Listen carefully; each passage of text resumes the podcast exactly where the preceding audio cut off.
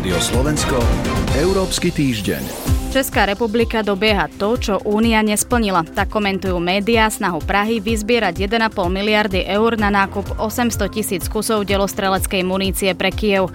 Práve náboje sú pre brániaci sa štát mimoriadne dôležité. Počas ofenzívy totiž Ukrajinci bežne pálili až 7 000 granátov denne. Zásoby tak dochádzajú a nepomáha ani fakt, že prisľúbené dodávky od Európskej únie meškajú. Na tému sa teraz bližšie pozrieme s analytikom Radovanom Geistom z portálu EURACTIV. Dobrý deň. Dobrý deň.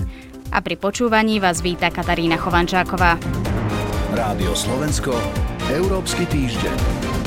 Európska únia minulý rok prisľúbila Ukrajine, že do konca marca pošle 1 000 000 kusov delostreleckej munície. Podľa Kyjeva je však tento plán splnený zatiaľ iba na 30% a otázne tiež je, či sa do konca mesiaca podarí poslať aspoň polovicu zo sľúbených nábojov.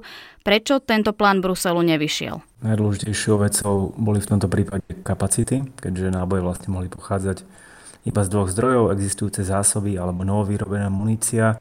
Tých existujúcich zásob nebolo a výrobné kapacity v Európe sa ukázalo, že na toto nestačia. Na druhej strane, ak by existovala dostatočne silná politická vôľa, európske krajiny mohli rýchlejšie posilňovať svoje výrobné kapacity a tej dodanej munície mohlo byť viac. V každom prípade ukázalo sa, že Európska únia napriek svojmu sľubu nebola pripravená vyrobiť dostatočné množstvo munície. Naopak iniciatívu prebralo Česko, ktoré teraz hľadá medzi spojencami peniaze na nákup nábojov z tretích krajín. Nemecká televízia CDF to komentovala tak, že Praha sa teraz snaží dokázať to, čo Únia nezvládla. Vidíte to tak aj vy? No v istom zmysle to je náhradou a zároveň je to možnosťou, ako pokračovať v podpore Ukrajiny a zvýšiť podporu Ukrajiny aj pri chýbajúcich alebo slabých kapacitách v Európe. Česko robí v podstate to, čo robili aj iné krajiny vrátane Spojených štátov pri podpore Ukrajiny, keď nedostatkovú výzbroj alebo muníciu nakúpili v tretích krajinách a potom ju odovzdali Ukrajine.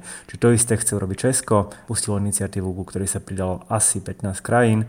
No a zatiaľ to vyzerá, že by sa mu malo podariť vyzbierať dostatok peňazí na to, aby tieto náboje kúpilo tam, kde stále ešte sú a potom ich odozdalo Ukrajine. Brusel sa inak podľa šéfky Európskej komisie Ursuly von der Leyenovej chystá počas niekoľkých týždňov predstaviť spoločnú európsku stratégiu, ktorá by pomohla zvýšiť kapacitu obranného priemyslu a zlepšila by aj koordináciu pomoci pre Ukrajinu. Toto okrem iného otvorilo aj debatu o spoločnej európskej obrane, dokonca armáde. Hovorí sa tiež často o tom, že európske štáty by mali byť viac samostatné, nespoliehať sa v ochrane príliš na Spojené štáty.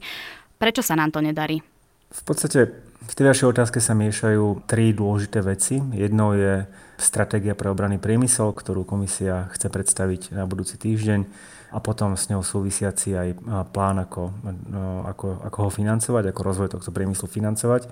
To vec, ktorá nesúvisí samozrejme priamo s nejakým vytvorením európskych obranných síl, ale súvisí s posilnením obranného priemyslu. To znamená schopnosťou Európy produkovať výzbroj, produkovať muníciu, ktorú potrebuje na vlastnú obranu alebo ktorou bude pomáhať spriateľným krajinám, napríklad Ukrajine.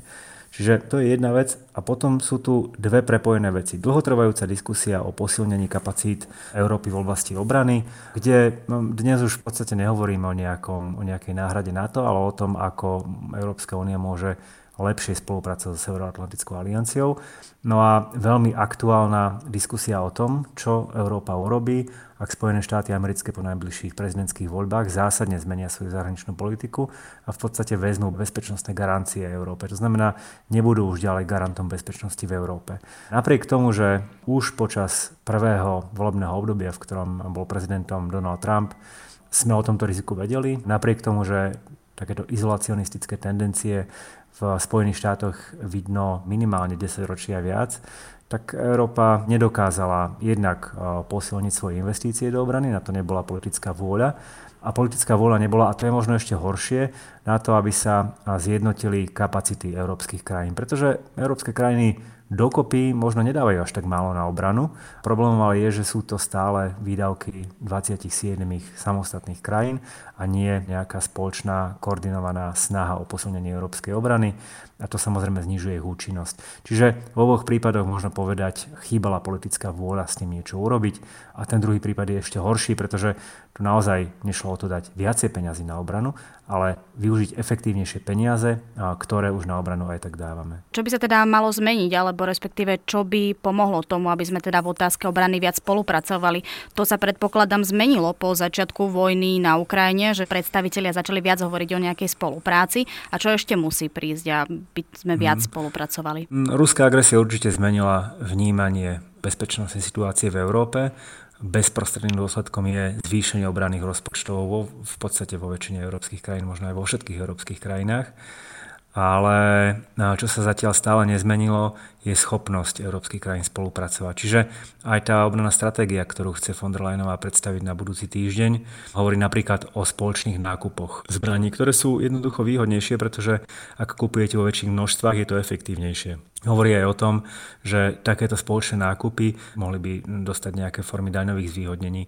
Hovorí o tom, že keď už máme nejaké spoločné výskumné projekty v oblasti obrany, keď vyvíjame nejaké európske obranné kapacity, a mali by sme sa snažiť aj o to, aby pre nich existoval trh, to znamená, aby ich európske krajiny potom nakupovali. Čiže je to taký súbor opatrení, ktoré majú podporiť obranný priemysel. Stále je to tá druhá stránka a to, či budú ochotné európske krajiny spolupracovať a či budú ochotné nakupovať, investovať do obrany spoločne, alebo to bude v podstate individuálna aktivita 27 krajín, ktorá, ako som už povedal, ako z definície nemôže byť tak nákladovo efektívna ako nejaký spoločný postup. Povedzme si však aj, čo sa tento týždeň v Únii podarilo a to, že europoslanci schválili pomoc pre Ukrajinu vo výške 50 miliárd eur, ktorú pôvodne blokoval maďarský premiér Viktor Orbán, neskôr však ustúpil.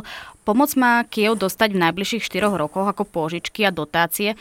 Sú to teda prostriedky na nejakú povojnovú obnovu Ukrajiny alebo ide o pomoc pri bránení sa teraz súčasnom voči agresorovi? No závisí to od toho, ako rýchlo sa podarí ruský agresor vyhnať z Ukrajiny samozrejme. Ak sa to podarí v najbližších 2 rokoch, tak tie ďalšie 2 roky sa bavíme o rekonštrukcii Ukrajiny. V každom prípade drvivá väčšina týchto peňazí nejde ani tak do nákupu obranných zariadení výzbroje, ale do pomoci Ukrajine, aby dokázala fungovať ako štát. Rusko pravidelne ničí infraštruktúru, útočí na civilnú infraštruktúru na Ukrajine. Tá vojna má zničujúce dôsledky pre ukrajinskú ekonomiku. Napriek tomu, že by som myslel prekvapivo dobre to Ukrajina zvláda stále, tak samozrejme bez ekonomickej pomoci zo zahraničia by tá situácia bola o mnoho horšia. Čiže vďaka týmto peniazom bude môcť Ukrajina vyplácať dôchodky, vyplácať mzdy štátnym zamestnancom, fungovať ďalej a áno, investovať aj do obnovy infraštruktúry už teraz, pretože samozrejme nečaká na koniec vojny a aj po, dúfajme, čo najskoršom konci vojny. Toľko Radovan Geist z portálu EURACTIV. Ďakujem za rozhovor. Ďakujeme a do počutia. Počúvali ste Európsky týždeň. Ak vás zaujal, nájdete ho aj v podcastových aplikáciách. Dnešný diel pre vás vyrobil portál EURACTIV a Katarína Chovančáková. Rádio Slovensko, Európsky týždeň.